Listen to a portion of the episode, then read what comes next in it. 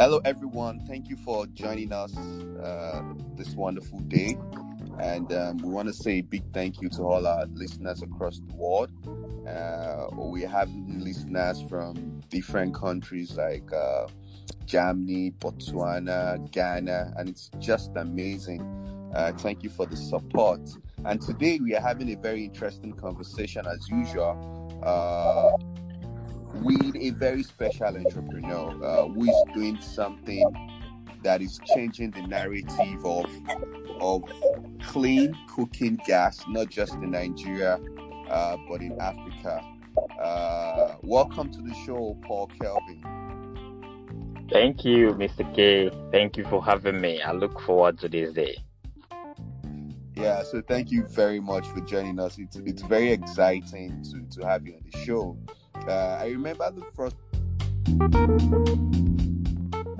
time I actually explored or got to really understand what you were doing. It was just amazing and captivating. Uh, uh, and the most interesting one is the retic- reticulated gas system, uh, because I understand what you're trying to do is to make cooking gas affordable to low income earners and to also reduce um, uh, the impact of people, individual household using expired gas cylinder. So if you can just tell us about uh, what you're doing, the problem you've identified in that space, and how you're trying to solve it with, with Gas Monkey. So thank you for this opportunity to speak about Gas Monkey and clean cooking. Um, Nigerian real estate industry is at the very verge of blooming, as in things are going really well now. We are seeing new developments and things, uh, uh, you know, new gated estates uh, spreading even farther down the um, every axis of Lagos and uh, every other city in Nigeria. It's such a nice thing, but it's painful that of all of these real estate developments that are coming on, even the 7,000 housing unit by the Lagos state government in an effort to uh, increase um, housing in Lagos, all of them does not have plan for clean cooking. So is it is is one of these two things. The occupants are expected to come in with their cylinders, whether aspired or not that means uh, all of these households, all of these estates, all of these apartments are expected to have gas tank, gas cylinder inside them. And that's the problem you're trying to solve. Yes, exactly. So, and then uh, um, if it is not gas cylinder in one apartment, then so you can be, you know, it can be surprising that some of these uh, occupants and tenants are even still using kerosene stoves so imagine how it feels when you come into your um your houses or your apartment that you're giving out for rent and someone is using kerosene stove, smoking everywhere. All right. Yes. Find a solution for it. All of these estates, we do not want this house to have a gas cylinder inside them. Instead, a large estate of about 1,000 homes or 1,000 apartments can have one gas tank buried underground, supplying every kitchen with clean cooking gas. So each of these households will be connected through an IoT powered smart meter. The meter will enable them to purchase clean cooking gas in small unit with as little as 200 naira. So um, nobody will say, "Oh, I'm not using gas because I cannot buy a cylinder," or "Oh, I cannot I use gas because it's too expensive. I cannot refill a cylinder." That's that's that's a serious issue. Uh, is is this just only in uh, in Lagos or Nigeria? Because I know uh, part of what you're driving for is fueling a cleaner future, and one of your interesting solution also is that people can use or can buy gas at 200 naira pay as a go model if you can just tell us about that part of your of your product. But At what point did you realize this is a business you want to go into? I have lived in other countries other than Nigeria, and most of the countries in uh, Europe where I lived, I do not even know where the gas cylinder is. What I know is that I have frequent flow of gas and I cook and I pay my utilities. But when I came back to Nigeria, I have to buy a cylinder and it become became was the first year. Then I was I wasn't using a car, so I we ran out of uh, gas. Each time we run out of gas, it becomes a really big dreaded experience that we have to carry cylinder looking for where to refill it and pay a whole um, cost of refilling the big cylinders, even when you do not have money for that. So it, it is uh, it becomes imperative that something better has to happen because if I'm feeling that way, um, definitely more Nigerians are feeling that way. So it is a problem. That is the point where I realize, oh, I have to do something about it. Hmm, that that sounds very interesting because uh, most businesses and entrepreneurs start by solving their own personal problem and they believe if I have this problem, I mean, I think other people should be having this problem as well, and the move to solve it. So, what was the first step for you? Did you have conversation with your neighbors, or how did you validate it? Because, like I know you said, it was a personal problem. You felt other people were having this problem. Was there any approach that you used to actually validate that problem, and you're sure, okay, this is a market we'll be willing to play? Yes. Um. Uh, before coming back to Nigeria, uh, one of the very bad experience I have growing up as a kid is losing my. We have uh, my mommy has nine children, but it's only four that is living. The three hmm. that uh, um uh you know um I saw dying, I witnessed their death, die from wow. similar symptoms. All of them die from pneumonia. Yes, that's relatable because growing up, um, what we use is um, wood or kerosene. Kerosene was even premium at that time. So if, when I started this, uh, you know, trying to find out what is this pneumonia about, it becomes that most pneumonia in Nigeria are caused by household air pollution. So it was a pending um, a problem for me before I came back to Nigeria to have find that it is a big problem me um, finding a way to refill my cylinders. So I started talking to a lot of people, my neighbors, my friends. I opened an uh, Instagram and Facebook account, sharing these ideas, asking people to give um, their opinion, collecting feedbacks, and we got more. We got more than enough feedback. Everybody is uh, experiencing this problem.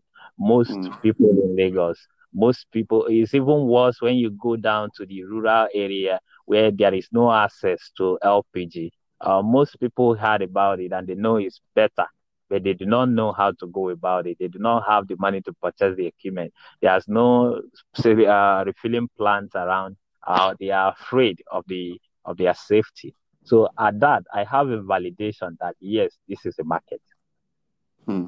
So I mean, it must really be an experience for you about uh, your siblings. And and I remember you shared sometimes ago during a presentation you had to uh, to the Lagos state government about the number of deaths, you know, uh, caused as a result of indoor pollution uh, in Nigeria. I mean, it's the, the, numbers were very graphic. If you look at the deaths of pneumonia uh, caused by indoor pollution, and this is not just the problem, like you said, even in Lagos, you know, if you go deep to the rural area, you see a lot of people still using dirty uh, cooking gas. And I mean, it's sad. And I'm just happy that you're really playing in this space and you're solving that problem. And um, I also like to talk about the the the pay as you go model. All right, because in the rural area, the the cost of conversion is expensive. Okay, I have to buy the gas cylinder, I have to buy the cooker, I have to buy the pipe, and so many other things. What is Gas Monkey doing? How are you trying to make it easier for low income earners to start using uh, clean cooking gas? in their homes, which will ultimately reduce indoor pollution. Talking about clean cooking, and then talking about the rural areas, this is where you get really excited. And uh, um, if you see where if you see me now, you know I'm just overjoyed because coming from such a background, very rural area, and having the experiences I have as a child, I know that this is where the problem, the bigger problem is. um, most of them sadly does not even know why they are suffering why they are having eye problem why they are having different of these uh, health challenges that is caused by um, household air pollution so if we talk about solving the problem it has to stop it has to start at these people at the uh, bottom of the income pyramid in the rural areas so what we are doing for these people we have two solutions we want we are testing. One of them is uh, building a solution that will help them to um, use clean cooking without even feeling the cost. They're already buying firewood or they're already buying kerosene. So um, our one of our system is similar to the cost of buying this uh, kerosene and uh, and uh, wood. One is cylinder exchange. We have the, the range of 3 kg to 6 kg cylinders that we provide to these people in the rural areas. It is our equipment, and uh, we have some technology attached to it to manage our equipments, both the location, both the customer's usage. So we don't lose our equipment while trying to help. So we can um, also expand the, the, the, the, solution to further places. So um, the cost of buying a, a kerosene stove is about six to eight thousand today. But the cost of starting off with gas monkey is just about 3000 subscription fee so with this 3000 they get a cylinder filled up and uh, the because uh, we choose 3 kg to 6 kg because refilling 3 kg is uh, just about 1000 naira and 6 kg about 2000 so based on uh, what the user can pay uh, what suits them better they can choose between the 3 kg. And they get the cylinder when they run out of gas in it they can bring the cylinder back to the uh, uh, exchange station in their community and then take a refilled one back home and uh, use it. Then, alternatively, for um, um, a metered solution, metered solution is a meter, a smart meter is attached to these cylinders. And when they take the cylinder, they do not pay anything, but they buy unit from the meter if the minute, if the unit they buy the, from the meter exhaust, then the, the, the flow of gas lock until they buy another, another unit from the meter. So that is how we are extending our solution to the rural areas. Wow, that's that's that's amazing. I mean, that's interesting because I can just imagine how that that impact uh, will be felt because this is giving people a, a better way to live I mean, we, we, we can only imagine uh, the luxury we have. I mean, if if you live in the city, I mean, and the life people live, you know, live yes. in the villages. I mean, it, it's it's too extreme, and it's exciting that you're really trying to to solve that problem uh, in that space. So let's just talk a bit about about your educational background. You know, I mean, have you always been interested in building businesses? You know, have you worked with other people? What has been your experience? And uh, why did you feel you just wanted to build solutions to people's problem or to your own problem? Well, um, that is another interesting question because all my life, because of the way the circular work is scheduled, I believe it's not made for me. So I found my first that was around 2008. So it was a, a, a creative hub for people in the tech space. Well, right now that is how to define it. But then it was um, uh, you can understand um, if you think back at 2008 how popular computer is. So it is mm. a hmm. computer house then. So it, like a people, cyber cafe. Uh, yeah, similar to cyber cafe, but we do a whole bunch of things, graphics, okay. some coding, um, some uh, computer hardware and software maintenance, and uh, we even assemble computers, desktop computers, and resell. So those uh, from then, I have all I have always been working, finding founding businesses, um, both in the tech and non-tech, because uh, I want. Uh, I have always been built to find solution to problems my creativities and the versatility of my um, um, talent I want to use it in this way.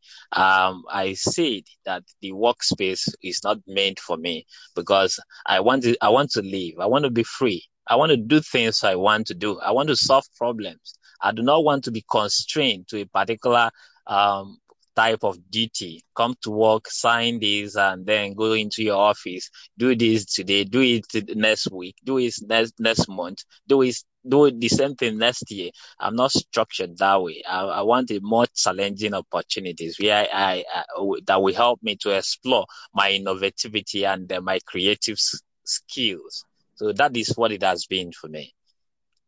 All right. Uh, so, I mean, can you just tell us about uh, your other venture, or something you've done before uh, that you probably failed doing, or something uh, that didn't work out as planned? Just one of those striking experiences you can you can really, you know, lay hold of right now. Okay, the uh, the creative hub failed after a few years.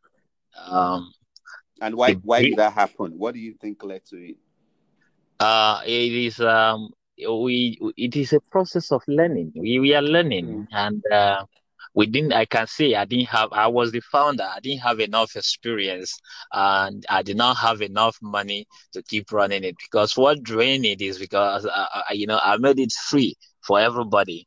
You know, just come and you know socialize, and then so lack of organization management and lack of um, um, um uh, process, as in I believe is one of the biggest reason it failed because at some point people come and then they go out there, they start stealing the job that we are doing to make money and they are not bringing the money back to the office because after all, they are not hired. They are, mm. they are just there learning skills. So, um, we, we are working with Shell then, Shell in Anambra State as their okay. computer engineering and maintenance, uh, uh, you know, and then um, at one point, we are not working with Shell again. It becomes that one, some group of guys from the hub has gone to steal the job, servicing the computers and, you know, running everything we are doing. So without money, it's impossible to run the business. And, and then, um, it was not supposed to be a one shot get it all. So we have to keep moving, keep learning and keep improving. Yeah, I mean that's that's very interesting. Uh, in terms of like people trying to to learn from experience, trying to get uh, your organization right properly, trying to build the right team, and I think those are very key elements for for founders and entrepreneurs, not just in Nigeria but across the world. Uh, I also know you you you have an MBA, if I'm right. Uh, so how how can you relate that experience, you know, how has that, you know, how has that helped in running your businesses right now? Oh, yes, I have an MBA in business management, and that is a great thing. Um, when I was going through my MBA, I was only doing it because um, someday someone is going. What educational qualification do you have? So I have to just get it. But um, when I I saw in my experiences. Hmm. Um, the, you know, formal um, business managerial skills that I lack. So it was uh, an eye opener for me. I learned a lot, and um, I know even without experience in working with uh, other organizations like many of the founders has, um, these experiences I gain I gain in my area of study has helped me a lot to know uh, how to run some basic business, basic, basic business uh, process, how to, um, you know, even conduct myself, how to carry myself along. So it is a blessing. That's interesting and that's exciting to know in terms of, uh, you know, understanding that even as entrepreneurs, you have to keep learning. I mean, formal education is not a waste uh, people going to business schools. I mean, it doesn't really mean they can't be entrepreneurs. And as an entrepreneur, going to business schools doesn't really mean you can't, you know, you can't learn from them. And um, so I want to know, can you tell us about funding, you know, of your businesses over the years? How how have you been able to successfully raise funds uh, for your business? Has it been basically friends and family? What has the journey been like for you starting out new projects? Until now, it has been self savings and families and friends. And um, I think um, that is one thing that has to change. It has to build a solution that we scale to solve uh, millions problems for millions of people. Of course, money is very much involved. It has been personal savings, and um, there are lots of things I know how to do to get money from. Um, some of them, in, you know, most of them in the very in my village, in my village. So you know, I can go back. I can. I'm not afraid of going. I, I was born and raised in the village, so I can go there and uh, get some things done and raise some money to um, get some things done in the city. That does. That is how I've been um, pushing. Um, even um, my MBA, I think, uh, is is somehow to say that uh, I was already married before I got. I I go. I went to university. So, funding part uh, has been just a big struggle. But right now, Gas Monkey is just very keen, very open to funding opportunities because this is a bigger problem. This is a bigger business opportunity, and this is a bigger money area. Yeah, and in terms of partnerships as well, uh, maybe we talk a bit about Gas Monkey right now, and uh, in relation to other businesses you've done. What what has the process been like for you in terms of maybe uh, getting partners on board. You know, trying to reach out to people that you think uh, you can leverage on maybe their resources uh, to just move your business to the less le- next level. What what has that been like for you? Yeah, um, in what Gas Monkey is doing, partnership is very important because the business is very capital intensive. Um, purchasing cylinders, uh, gas tanks, these are very expensive equipment. The production of our IoT powered meters, Internet of Things powered meters are also very expensive. So in this area, we can't do it alone without partners. So we have partners backing us up in the production, and we are hoping that uh, to scale the business, these partners has to play a vital role in it. Then talking about the financial aspect, as in the consumer aspect, we are very much moving towards partnership with real estate developers and property managers so that this uh, when a house is being built it has to become the custom to include gas as you are including electricity and and water in the utility of the new new structures. There has to be plan for cooking gas too because gas can power a whole lot of other equipments or other other things. And you know make environment cleaner if we reduce the number of kilowatts that is used by um, water heater in the house the, the the the power is probably being generated by um, a carbon emitting um, uh, uh, power generating source not uh, and when you convert that to gas that is saving the world. That is saving the saving us from the climate changes. That is saving the environment and going greener. So um, we are open to this partnership, and we are working on a whole lot of them too. All right, all right. So, what what do you think um, you can say? Uh, I mean, in terms of what do you think new government, new policies government can adopt? Uh, do you think government needs to? Are there new policies? Do you think things have to change in terms of policies?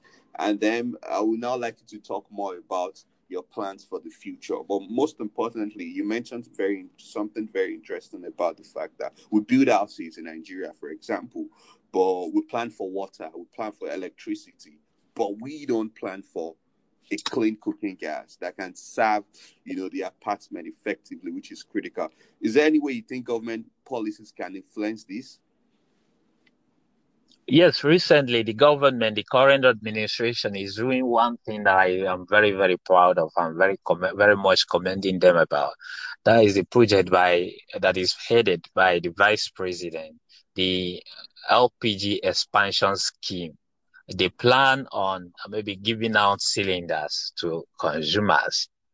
And uh, there are funds mapped out for uh, institutions and, and companies that are doing some businesses and, uh, uh, in the field of uh, liquefied petroleum gas, which is what we are doing now.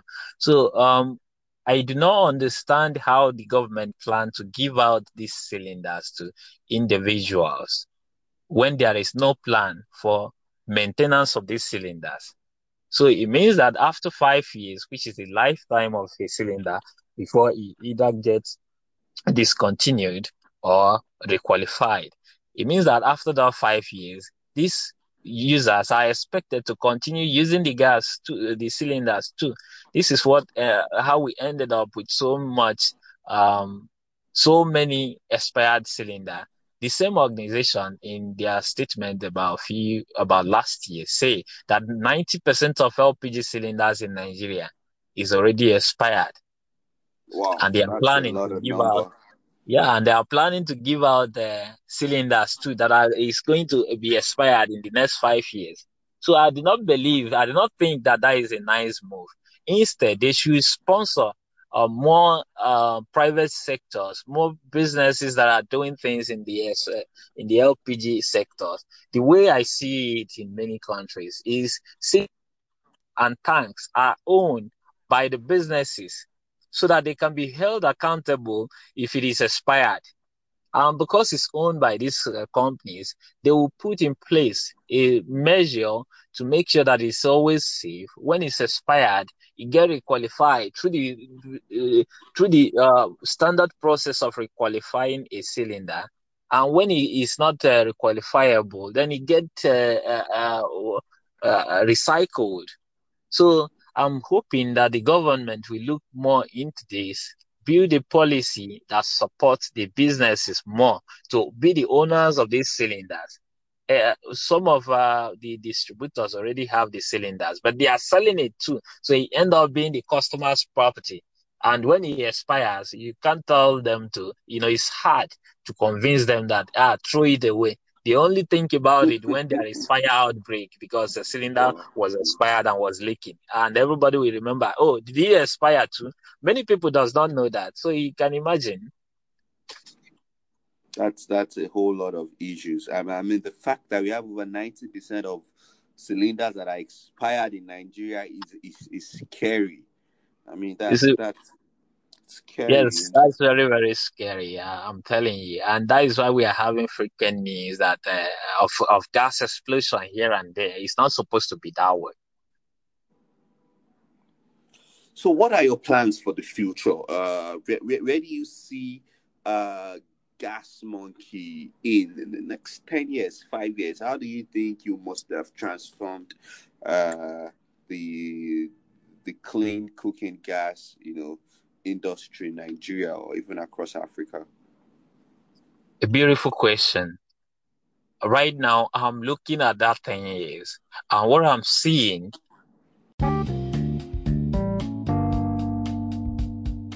in the future, I'm looking at the future. I'm looking at 10 years from now.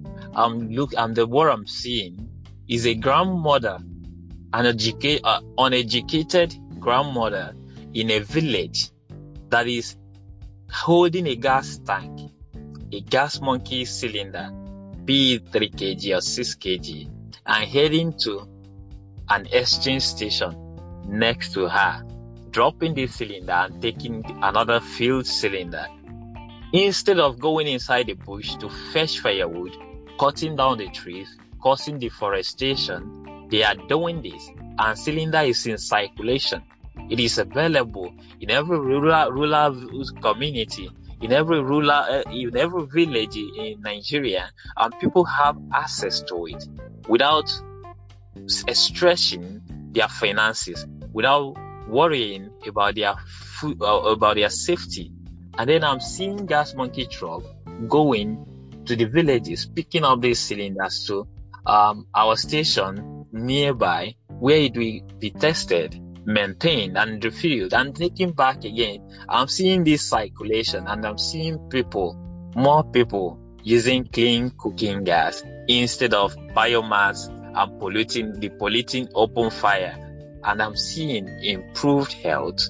I'm seeing lesser eye problems when people are aging because of their choices of cooking fuel. I'm seeing less pneumonia because the homes are cleaner now. I'm seeing cleaner environment because there is no smoked dirty pots.